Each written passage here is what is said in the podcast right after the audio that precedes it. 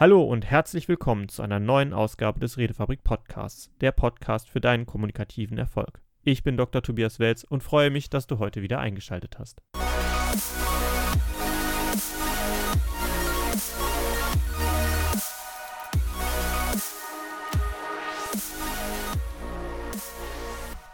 Herzlich willkommen.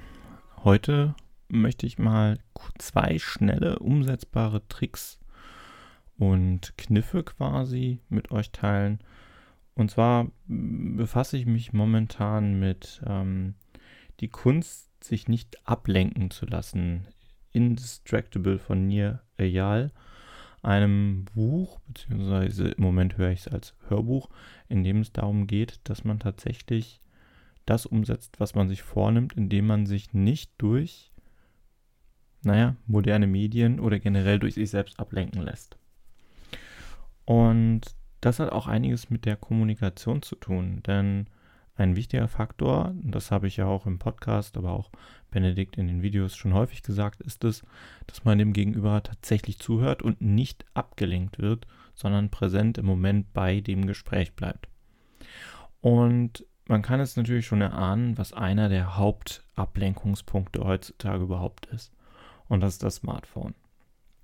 Das Smartphone ist darauf ausgelegt, zumindest in der Variante, wie es mittlerweile so ist, auch mit den ganzen Apps, dass es einen Versuch zu sich zu ziehen und einen dafür belohnt mit schnellen kleinen Dopaminstößen, wenn man denn eine WhatsApp-Nachricht sich angeschaut hat, eine Facebook-Nachricht oder auch einfach nur irgendwelche Feeds sich angeschaut hat. Also das Handy versucht einen ständig ähm, abzulenken, die Aufmerksamkeit auf sich zu ziehen mit kleinen, aber feinen Methoden. Und da gibt es zwei Sachen, die man dabei beachten kann, wie man zum Beispiel im Umgang mit einem Smartphone eine bessere Kommunikation erreichen kann. Und zwar gibt es einen ganz banalen Trick, und jetzt werden alle aufschreien, oh mein Gott, weglegen. Und zwar, wenn man in einem Gespräch mit jemand anderem ist, ob das jetzt online ist, wo er es vielleicht auch gar nicht sieht, aber auch äh, im realen vor allem. Es ist so, dass selbst die Anwesenheit des Handys mittlerweile dazu führt, dass wir abgelenkt sind. Das Handy, das auf dem Tisch liegt, ist genauso ablenkend wie das Handy, das tatsächlich gerade offen in der Hand benutzt wird. Das liegt einfach daran, dass ähm, nach äh, Nir Eyal, der auch dazu die entsprechenden Studien sich durchgeschaut hat, es liegt daran, dass wir wenn wir uns entscheiden, das Handy nicht in die Hand zu nehmen, es nicht zu benutzen, genauso mentale Ressourcen aufwenden müssen, wie wenn wir es in die Hand nehmen und uns damit befassen. Das heißt, ist so etwas auf dem Tisch, können wir unbewusst gar nicht so genau dem Gespräch folgen, weil wir uns auch mit so einer Subroutine befassen, dass ich möchte das Handy nicht in die Hand nehmen. Der ganz einfache und der sehr banale Trick dabei ist, es außer Sichtweite zu bringen. Das kann eine Tasche sein, das kann aber auch eine Handybox sein. Das kann alles Mögliche sein, wo man es hinpacken möchte. Wenn man jetzt das Problem hat zu sagen, ja, aber ich erwarte einen wichtigen Anruf oder ich erwarte irgendetwas Wichtiges, Dringendes, dann kann man das dem Gesprächspartner auch mitteilen. Man kann ihm sagen, pass auf, ich ähm, erwarte noch einen Anruf. Es kann sein, jederzeit sein, dass ich ähm, unterbrochen werde und immer schnell dran muss. Diese Situation tritt aber nicht so häufig auf wie die Tatsache, dass man das Handy in der Nähe, griffbereit, parat oder sichtbereit hat.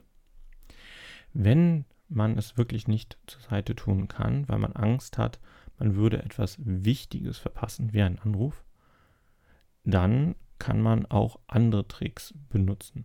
Man kann das Handy tatsächlich in eine Box tun und es zur Seite stellen. In der Box, wenn das Handy mit einem Vibrationsalarm ausgestattet ist, dürfte man es ohne Probleme hören können. Hat man eine Smartwatch, wie viele Leute heutzutage es haben, bekommt man sowieso eine Nachricht darüber, dass man gerade angerufen wird. Selbst wenn das Handy eigentlich stumm geschaltet ist. Und das ist auch der nächste Trick. Das Handy kann tatsächlich stumm geschaltet werden. Also es muss nicht so sein, dass man beständig ein Piepen, ein Blinken und ein Vibrieren bekommt, sondern man kann einfach einen ungestört oder Ruhemodus einschalten. Und das ist insbesondere dann sinnvoll und wichtig, wenn ihr wirklich sagt, ich erwarte jetzt nichts Dringendes, nichts Wichtiges über das Handy, dann packt das Handy weg und macht es lautlos. Wenn ihr es zur Seite gelegt habt und es lautlos ist, könnt ihr euch auf das Gespräch mit dem Gegenüber voll fokussieren, weil keine Ablenkung auf dem Tisch ist. Bittet am besten euer Gegenüber auch, das Gleiche zu tun. Und guckt mal, was es dann für Gespräche gibt, wenn beide sich bewusst entscheiden, sich nicht ablenken zu lassen, sondern präsent im Moment zu bleiben. Aber ich gebe auch noch einen anderen schnellen Trick mit, der mir persönlich sehr viel weitergeholfen hat jetzt in letzter Zeit, weil ich gemerkt habe durchs Anwenden, das funktioniert wirklich sehr gut. Und zwar ist es, wenn einem während einer eigentlich wichtigen Tätigkeit immer mal wieder Dinge einfallen, oh, das solltest du noch schnell prüfen oder hier könntest du noch eine Mail gucken und äh, ach ja, den wolltest du noch kurz kontaktieren. Diese kleinen Ablenkungen, die immer dazu führen, dass man sagt, jetzt müsste ich aber noch mal kurz, das ist ja auch, das nimmt mir auch von meiner Hauptaufgabe gar nicht so viel Zeit weg. In dem Moment sich selbst zu sagen, das mache ich in zehn Minuten. Also nicht die Hauptaufgabe zu prokrastinieren, sondern die Nebentätigkeit, die reinkommt, zu prokrastinieren.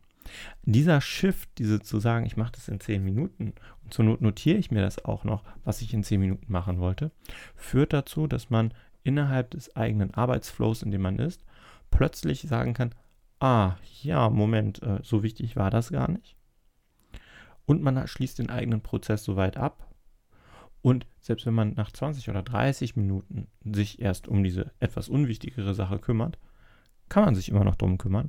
Und es hat meistens auch keinen negativen Effekt, es erst später gemacht zu haben. Dieser 10 Minuten Verschiebungseffekt führt auch dazu, dass man tatsächlich bei der Hauptaufgabe fokussierter bleibt. Wie nutze ich das jetzt für die Kommunikation? Naja, für die Kommunikation funktioniert es auch. Denn Manchmal kommen einen Gedanken mit, das willst du noch anmerken, ach, darüber wolltest du noch erzählen. Und du denkst, das erzähle ich dann gleich, wenn das Thema vorbei ist. Dann ist das Gehirn beruhigt mit, du willst es ja noch erzählen. Wenn es dir dann nicht mehr einfällt, dann war es wahrscheinlich auch gar nicht so relevant. Und wenn es wirklich wichtig war, kam es auch wieder präsent zurück. Aber das lässt dir auch ein bisschen mehr den Raum beim anderen zuzuhören und den anderen mehr zu verstehen, was er sagt, statt dich die ganze Zeit mit dem Gedanken, der in dir gerade drin ist, weiterzuführen und dadurch abgelenkt zu werden, nämlich durch deine eigenen Gedanken. Das sind kleine Tricks und Tipps, ähm, die ich aus dem Buch direkt mitgenommen habe, wo ich sage, das ist auf jeden Fall gut und sofort anwendbar für jeden, der in irgendeiner Art und Weise mit Kommunikation zu tun hat und Aufgaben erledigen und bewältigen möchte und sich nicht mehr so leicht ablenken lassen möchte. Ich wünsche euch allen noch einen wunderschönen Tag und natürlich viel kommunikativen Erfolg.